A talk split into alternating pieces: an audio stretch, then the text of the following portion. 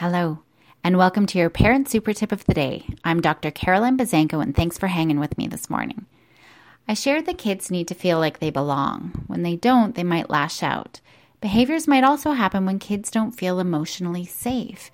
They still feel emotions, but will just stop the expression of those emotions over time when they feel belittled or helpless or lonely, incompetent, insecure.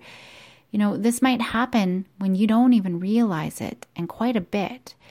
So, for example, kids feel belittled if they come home exhausted or stressed out about the amount of homework, for example, that they have to do.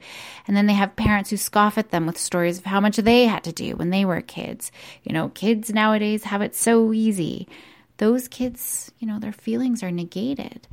Or if there's a fight with a friend and they come home upset and their parents give them advice or tell them it's no big deal, it'll pass, just sleep on it, you'll be best friends tomorrow in that moment, those kids' feelings are minimized.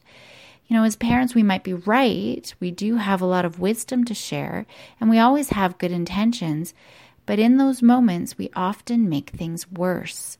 With all of our advice giving or telling kids to pull up their socks or get over with it, or even, you know, the reassuring and trying to convince them that it's no big deal, we actually make our kids feel at a loss.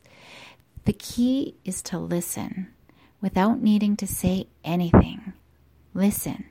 I will talk a lot about communicating effectively, but for today, practice listening. Go have an awesome day and make happy happen.